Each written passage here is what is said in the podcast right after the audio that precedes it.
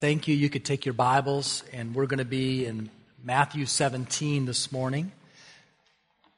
The first uh, couple of verses there in Matthew 17. And so while you're turning there, just allow, allow me to read a brief little story.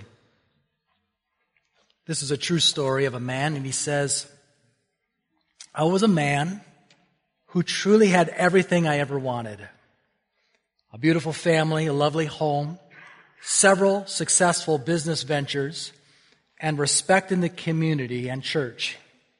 And like the foolish man in the parable, Jesus told, My barns were full and overflowing. And I felt pretty good. And certainly didn't see any need for revival in my life. But God knew my true condition, and He loved me enough to do something about it. I attended an extended series of special revival services held at my church. Through the Bible teaching, God began to show me how blind and spiritually bankrupt I was. I was being confronted with truth from God's Word, and the Holy Spirit was convicting me. I found this very uncomfortable. In fact, when I had to go on a business trip for three days in the middle of the week, I was relieved. I thought I was going to get away from the Lord. But when you know, the Spirit of God went right along with me. Those were three miserable days of conviction. The next Sunday morning, the speaker shared the Bible story of Naaman, the commander in chief of the Syrian army. He was a wealthy leader who had it all together, except that he had leprosy. Naaman wanted to be healed, but he didn't know what to do. He didn't want to do it God's way. So he approached it the way that I would have. He loaded up 600 shekels of gold and 10 talents of silver and went down to buy his way out of his problem. Right in the middle of the story, God's Spirit said to me, You know, you're just like Naaman. You've got spiritual leprosy and you need to be healed. You can be restored, but you're going to have to do it my way. I realized that I was proud, rebellious, ungrateful, and unyielded. I fell on my knees and cried out to God as best I know how, asking what He wanted me to do. In my heart, I heard Him say, I want two things submission and obedience. Those were two strange words to me, but I put myself at His mercy, confessed my sin, and repented. God slowly showed me that I was trying to hang on to all things I was accumulating instead of trusting Him to provide for us. He began to deal with me about my business and financial affairs, which resulted in freeing, radical change of values for my family. This is what one man's account was of a summit that attended his church. What I'd like us to do this morning is to look at another summit that took place in the first several verses of Matthew 17. Now, by no means am I saying that what we experienced last week is like the Mount of Transfiguration. That would be blasphemous, right?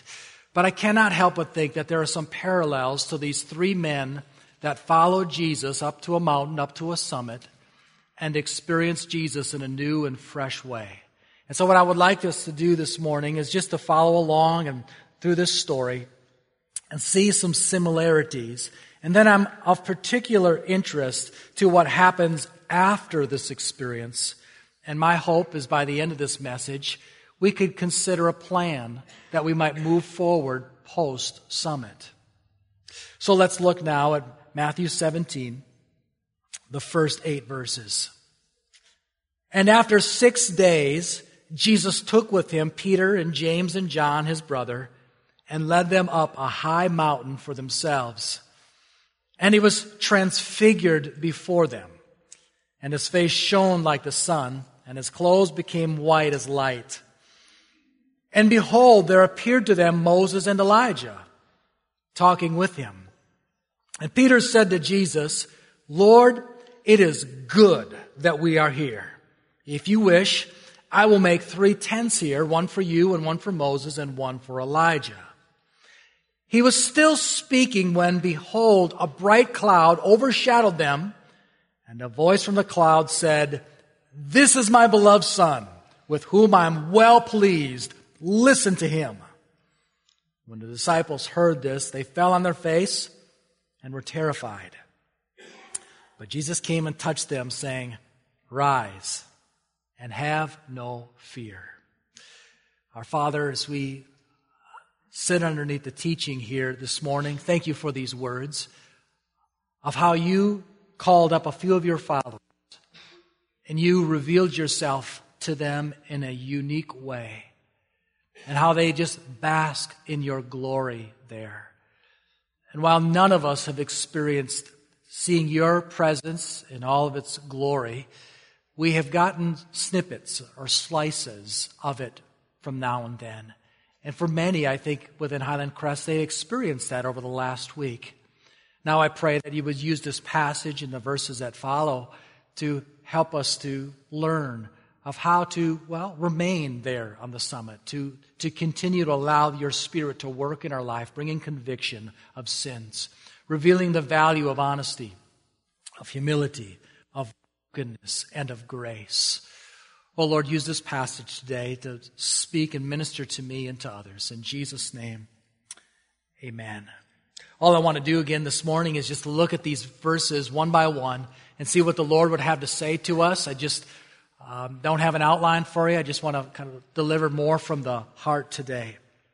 As we look here at chapter 17, verse 1, it says, After six days, Jesus took with him Peter, James, and John, his brother. And listen what it says, and he led them up a high mountain by themselves.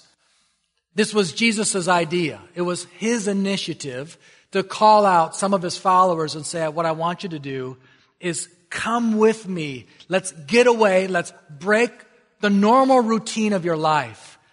Because what I'd like to do is reveal myself, more of who I am to you. And isn't there value in that, church family? To have a time where our normal routine is interrupted and just to seek the Lord. I think that is one of the values that comes from the summit is that our normal routine was interrupted. And we, we came virtually every night from six to eight. We brought our families. And that, that meant we set our phones aside. We set our tablets aside. We weren't interested in so many of the other things of the world. We just said, God, we want to hear from you. And that positioned us to see the Lord more clearly, did it not? One of the greatest gifts that you give to me and to the staff is you give us an expense account for a conference. And often that breaks the routine for us. And we are able to go. Sometimes it's just the drive or the flight to that place where the Lord can work and, and begin to reveal things in my life or develop more appreciation in my family or for the church family as well. You'll notice here in verse 1 that he led them up a high mountain. I think most believe that that is Mount Tabor. How many of you appreciate a good mountain? We don't have many of those here in Wisconsin. Uh, if the Lord wills, our family will be taking a road trip this week, and I'm hoping that we'll settle into the Rocky Mountains for a day or so and spend the night. There is something about being on the mountains, isn't there? I think what I appreciate about it is the perspective that you have. It provides clarity to life. I can remember several years ago when my brother lived in Albuquerque, New Mexico. I visited him during Thanksgiving, and he said, How about we, we go up the Sandia Mountains? And we'll, we'll look up there and then we'll look down and we'll hike down. And when you, when we went all the way up to the top of those mountains, we looked down at Albuquerque. And when you are in Albuquerque, everything seems so big and large. But when you are up on the mountain, everything seems so minuscule and small. And you can't even make things out there so small. And so there is value again to interrupting our schedules to getting perspective in life. And I suspect that for many of you, whether you viewed online or whether you viewed in person, you had this perspective changing thing that took place for you. It says here in verse 2 and he, that is Jesus, he was transfigured before them. That is, his face shone like the sun, and his clothes became white as light. Now, the word transfigured in the Greek language is the word metamorpho. You know what word we use for that is metamorphosis. And often we think of a caterpillar that changes into a butterfly. So while Jesus is there, his appearance changes right before their eyes. Now the scripture tells us, say in Philippians 2 verse 7, that Jesus emptied himself by taking the form of a servant. That is, he left his glory there in the heaven and came down and took the skin of men. At this moment, there on the mountain, these disciples were able to see Jesus in his glory. And it left such an impression on Peter, one of the disciples there that day, that he would write later in 2 Peter 1 verse 6 that we were eyewitnesses of his majesty. So they had gotten away up on the mountain, up on their summit, and they were now seeing Jesus more clearly. They were seeing Jesus in the way that, well, they hadn't seen before. They were seeing Jesus in a way that likely they would see him again post resurrection. And for one of them, John, they would see him, he would see Jesus like this again in the book of Revelation. And then we read here in verse 3 And behold, there appeared to them Moses and Elijah talking with him. Now, why Moses and Elijah? Why not Abraham? Why not Joseph? Why not David or, or Solomon or Jeremiah? Why these two men? Well, I think if we think through this, we understand that these two men represented two forms of literature in the Old Testament. Moses represents the law. In fact, a lot of times, even in the New Testament, the law is referred to as the law of Moses, right? And Elijah, of all the prophets, is the most esteemed one. He too is referenced in the New Testament. So what you have here is a meeting between Moses, Elijah, and Jesus himself. Now let us just pause here and let's get a little bit more out of verse 3. I think there's some great encouragement that comes to us from verse 3. One, please notice that they recognize Moses and Elijah. My suspicion is that there was not name tags on that day. Pictures or portraits were not developed at this time. One might ask the question, do you think that we will recognize our loved ones in heaven? Well, clearly from verse 3, the answer to that is a resounding yes. One day, a person asked Charles Spurgeon, the famous Baptist preacher, Do you think we will recognize one another in heaven? And he said, in only the way that he could, Do you think we'll be more stupid in heaven? Of course, we'll be able to recognize people. Now, my guess is there wasn't even introductions. Hey, my name is Peter. Uh, this is James and John, and, and who are you? In our family devotion last night, which often unpacks invaluable insights uh, to passages, the boy said, You know, I imagine Moses was up there with his tablets, and, and he's revealing who he is. And when it came to Elijah, he was probably talking smack, you know, and, and letting people know, hey, fishermen boys, where's your fish? You know, he was talking to them because that's what we see of Elijah. But nonetheless, they were recognized. And it also says here in verse 3 that they were talking with Jesus. Wouldn't you like to know what they were talking about? Well, fortunately for us, we don't have to guess because we find out in Luke chapter 9 what they were talking about. And the Bible says there that they were talking about what Jesus was about to accomplish in Jerusalem. So as they were seeing Moses and Elijah and Jesus, and they are visiting. You know, there are some people who are really uncomfortable in silence. Is that, is that anyone here? And if there's silence, they just have to start speaking. They have to say something. It could be something even stupid, but at least they're going to say something. I suspect Peter is like that because there is this dramatic scene and Peter's got to say something. So he does. We read about it here in verse 4. And Peter said to Jesus, Lord, it is good that we are here. If you wish, I will make three tents here, one for you, one for Moses, and one for Elijah. Now, Luke uh, shares an invaluable insight in Luke 9, verse 33 of the same story when he says of Peter that he did not know what he was saying. So it wasn't like he thought at all. He's like, man, this is wonderful. Uh, how about I, I, I build you a tent, I'll build you a tent, and I'll build you a tent. I think I want to pause, though, and look at what he says there in verse 4. Uh, the first sentence is really good. He says, Lord, it is good that we are here. The word good is, it's appropriate. It is fitting. I just want to thank you that you have taken us up on this summit and you have revealed more of your glory to us. It just feels like right now that I'm seeing all this, Life is falling into place. It's becoming more clear. The perspective that I've longed for, I now have. It is good. But it not only says that, but it says that it is good that we are here. And this, this is a shared experience that's taking place here. And I think this is really helpful for us to see. That for these three men, they appreciated not only seeing Jesus in all of his glory, but they appreciated having it as a shared experience.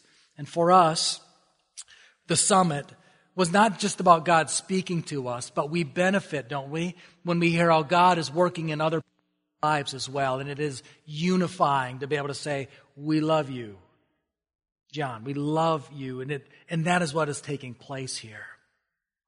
But it would seem back down to the statement that Peter made there in verse 4 that he is putting Jesus, Elijah, and Moses all on the same level.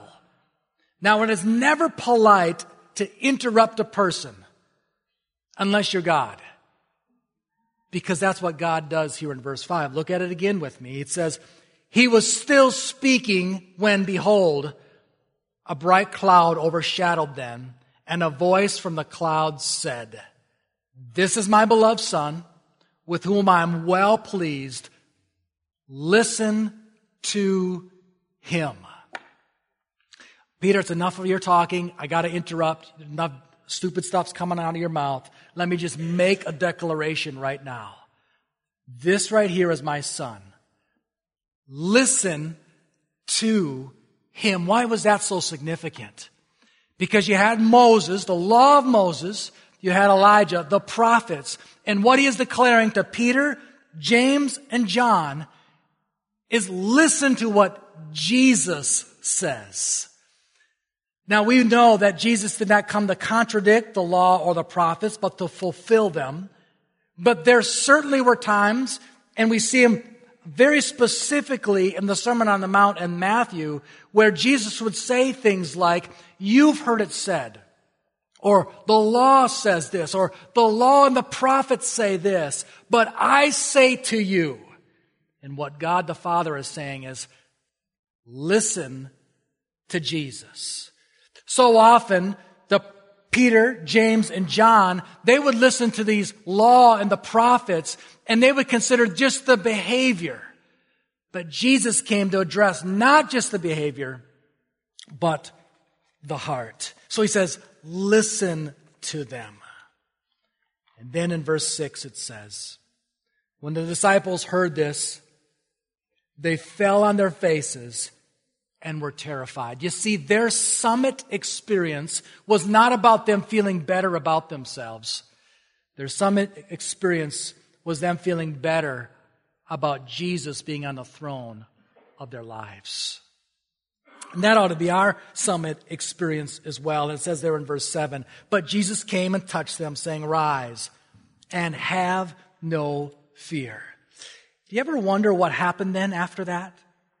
What happened after their summit experience of seeing Jesus in all his glory? It's saying it is good that we, we have this shared experience here. What happens? when they come down from that mountain? What happens when the summit is over? Well, can I skip down to verse 14 and let's read some of that? And when they came to the crowd, a man came up to him and, kneeling before him, said, Lord, have mercy on my son, for he has seizures and he suffers terribly. For often he falls into the fire and often into the water. When the summit ends for them, there is immediately a family problem that confronts them. There's a dad who's having trouble with his son. How many of you have the King James translation? Okay, what does it say there when it says in verse 15? What does it say about the son? He is a lunatic. Now, my guess, this is not the first time nor the last time that a father has called his son a lunatic. But what does that word lunatic mean? It means moon. It means moonstruck. And what we see here is that this boy is having epileptic seizures that manifest itself in this son throwing himself into the fire and throwing himself into the water. Now, I've never had sons that, with epileptic seizures, but I've had sons that have thrown themselves into the fire. I can think of several years ago when uh, my wife and her mom and sister went away on a shopping trip, and it was just me and at that time four little boys. And we went up north and we had a, a nice, good fire going with four little boys. What possibly could go wrong with something like that? And uh, one of our boys, around four at that time, was running across and tripped and did a swan dive on the middle of that fire and quickly grabbed him and pulled him off. And uh, fortunately, it was cold. He had a lot of clothes on, but it still didn't prevent us from going to the emergency room. And then that same boy, a couple years later, we were down at Devil's Lake in the Baraboo area and uh, looked down myself, and there he's doing uh, the dead man's float, you know, right next to us, and pull him up again, and he's he is fine. Almost today. I mean, he's still got a little confusion that he deals with, but for the most part, he is doing well. Uh, but this was more serious than that. This was a type of sickness that we find out that was actually induced by demonic activity. Now, loved ones, we ought not to see that every time we have a cold or the flu, that the devil triggered that. But in this case, it's actually what did take place.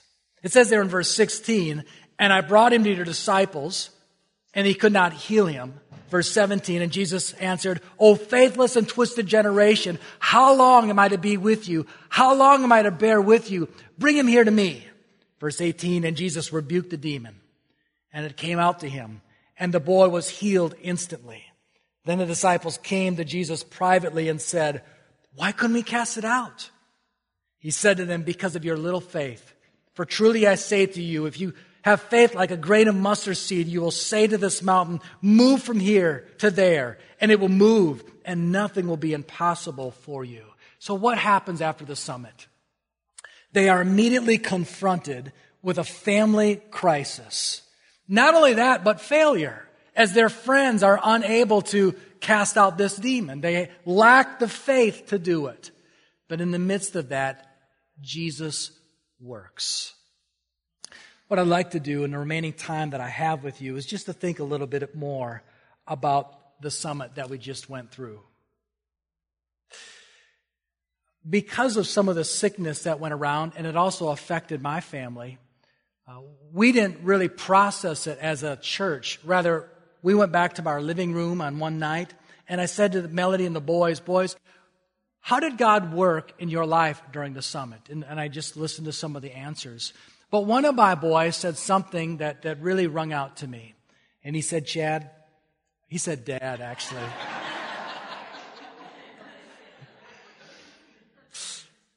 um, you know what it reminded me of? he said, of youth camp.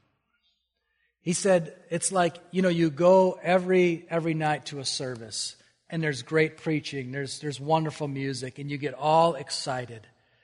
But there is something, and I don't know what you call it, but youth camp syndrome or something, where you can get all excited for one week, and then the second week it tails off, and then the third week it tails off, and before too long, it's like that, that week never even happened. And boy, that, that really stuck with me. And I thought to myself, and then just began to pray, God, what would you have us to do for the next steps? It's a tremendous investment of time and resources for life action to come, but it can't be more than just a like a, a camp where things just fade in a few weeks later. So, as I was praying through this and praying even during the Life Action Week, what would you have us to do for the next step? I also began to think about how the summit ended. And it certainly didn't end the way that I had planned, where, where many people got sick. But I have walked with the Lord long enough, I think, to know that when things don't work out as I planned, God has a better plan. And I can't help but wonder if God's plan would not be just to extend the summit. Not so much to have the red team come back with all their um, vehicles and all those people, but what if we decided as a church family eight days wasn't enough for us to seek personal revival? What if we said, let's take a summer and let's focus on God as individuals, as families, and as a church, where we all are seeking the revived life. What was it that changed during that Life Action Week? Well, we allowed something new into our life, didn't we? I'm not suggesting that we go back and we have services every night, but is there some things that need to move away from our life and some things need to be entered into? I think so. Life Action provides a little magazine for churches that they go to. And they ask them to consider the next steps because what they don't want is a moment, rather, they want a movement. And one of their suggestions is to take the Life Action Summit that they have in printed form and to have a church family work through it entirely. And so what you have here is actually an older edition of a book called Seeking Him the subtitle is Experiencing the Joy of Personal Revival. And what the people of Life Action have done is over the years has compiled it into written form. And so instead of hearing a message on humility that lasts for about 35 minutes, you spend a whole week studying the topic of humility. And we've heard it referenced today about how helpful those little worksheets are, that sometimes they would say, turn the page here and you could look over this worksheet. Maybe not exactly those worksheets, but similar worksheets are actually contained in this workbook. And this workbook, and can I just be, can I just open the confession and honesty part already? Is I tell you this, I hate workbooks. Anyone else identify with that? Can we, can we all say that together at a count of three? I hate workbooks. It combines the two things like reading and writing, right?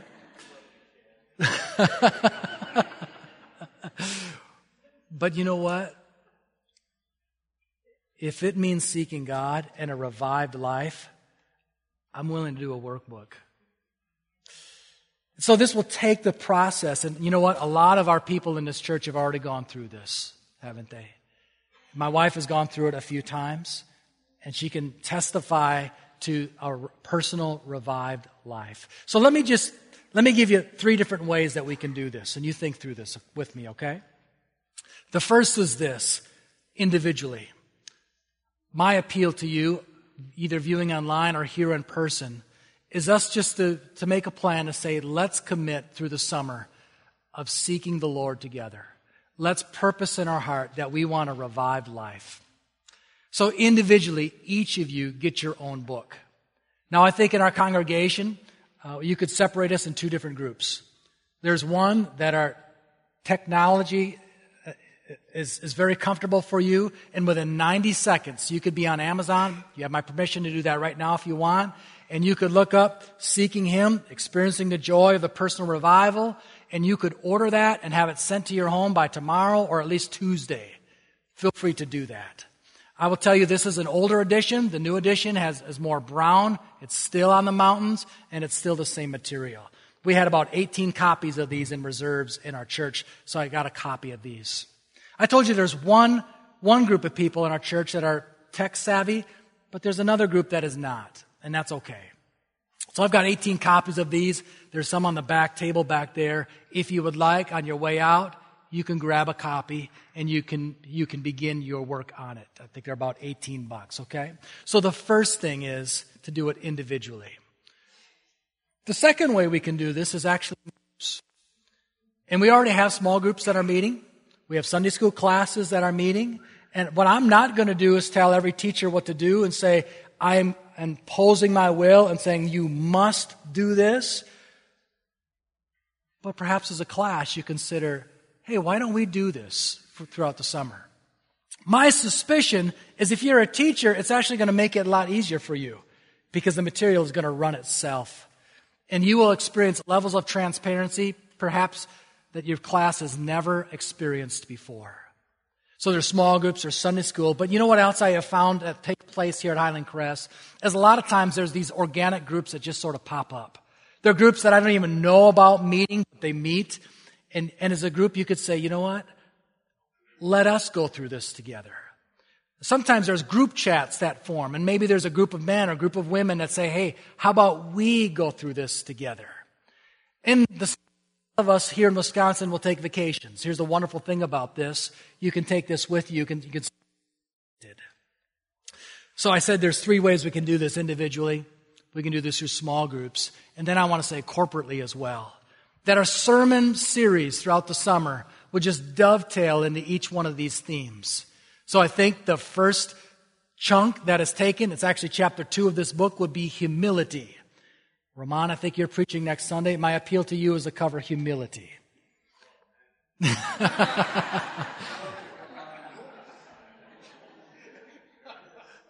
I believe Al's preaching the next Sunday, and I'm going to ask him to take honesty because that's the next theme. And so you might say to yourself, well, Chad, we've already heard some of these themes. My guess is if you've been in the church for a while, we just need to hear them over and over and over again. Amen? So that's what I'd like you to do, church. Individually, would you be willing to take this on? As a group, maybe your Sunday school class, as a small group, would you be willing to, to take this on? And then as let us take this on together. And let us set an agenda to say, let us seek the face of God together. Here's the reality. For the last few years, I've spent a lot of time praying about the purpose statement of our church, prayed about the different values of our church. We've talked about strategy and setting goals of our church. But shouldn't we really be just seeking the face of God as a church? I just sense that this is what the Lord would have us to do. And here's something else that's a little exciting to me. Well, I wouldn't say that. I'd say I'm really excited about. One, when things don't go the way I have planned, God often has a better plan in mind. So I'm just learning, you know what? He is up to something here at Highland Crest. So let's each of us do our part and seek Him. But here's the second truth that I think you found to be true and you've read in scriptures as well.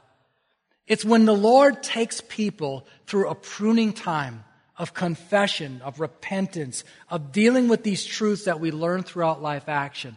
As we go through that process, when we come out on the other side, it's most often the most fruitful times of gospel ministry for us. Perhaps what the Lord is saying to us as church, you need to do some pruning. You need to do some confessing. You need to be right with me because I've got some things for you on the other side.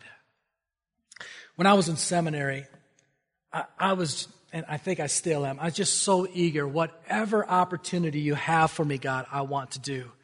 When the missionary would come to chapel, I'd say, listen, I'll, I'll go on missions.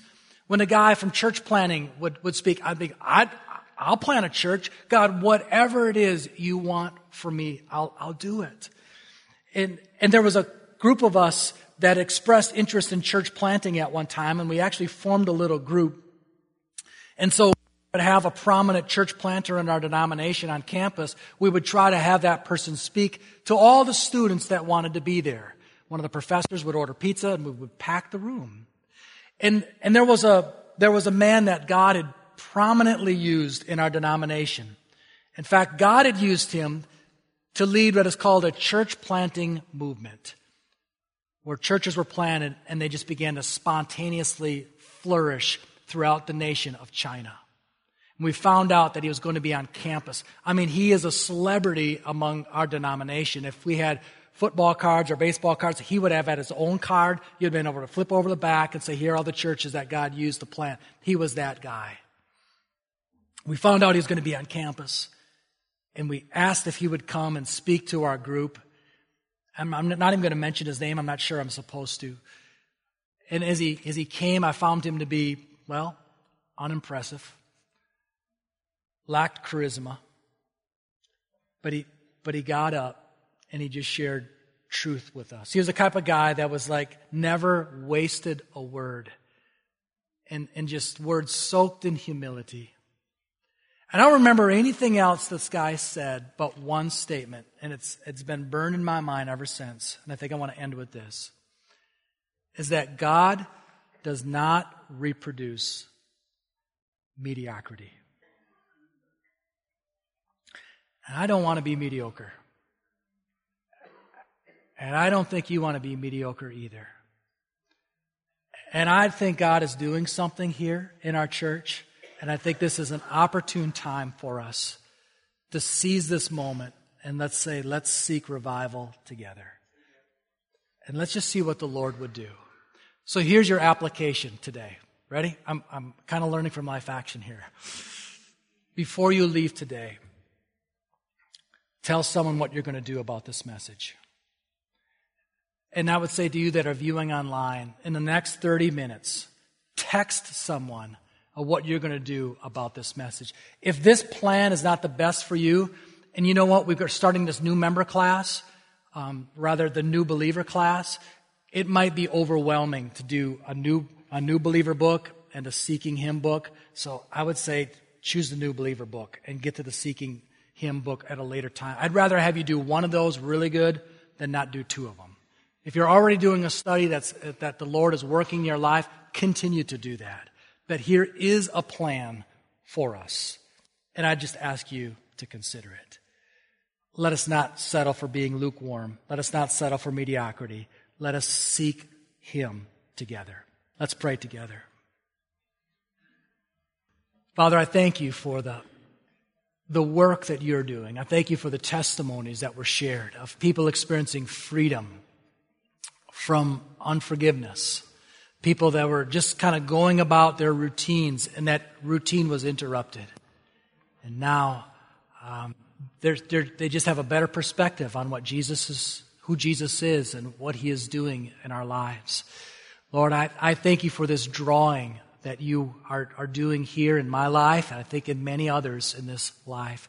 And I pray, Father, for you to, to bring about revival in us. And we know that it's not about a ministry, but it's about you. So you are the one that we want to glorify. You are the one that we want to pursue. And Father, it's easy for us to begin something, but it's difficult in the, in the middle of that to finish it. So I would pray that you would not only enable us to begin this study, but to see it through. And, and our own lives and say, revive me. Help me to be the one that experiences revival. Use me to be able to share the gospel with others. We pray this in Jesus' name. Amen.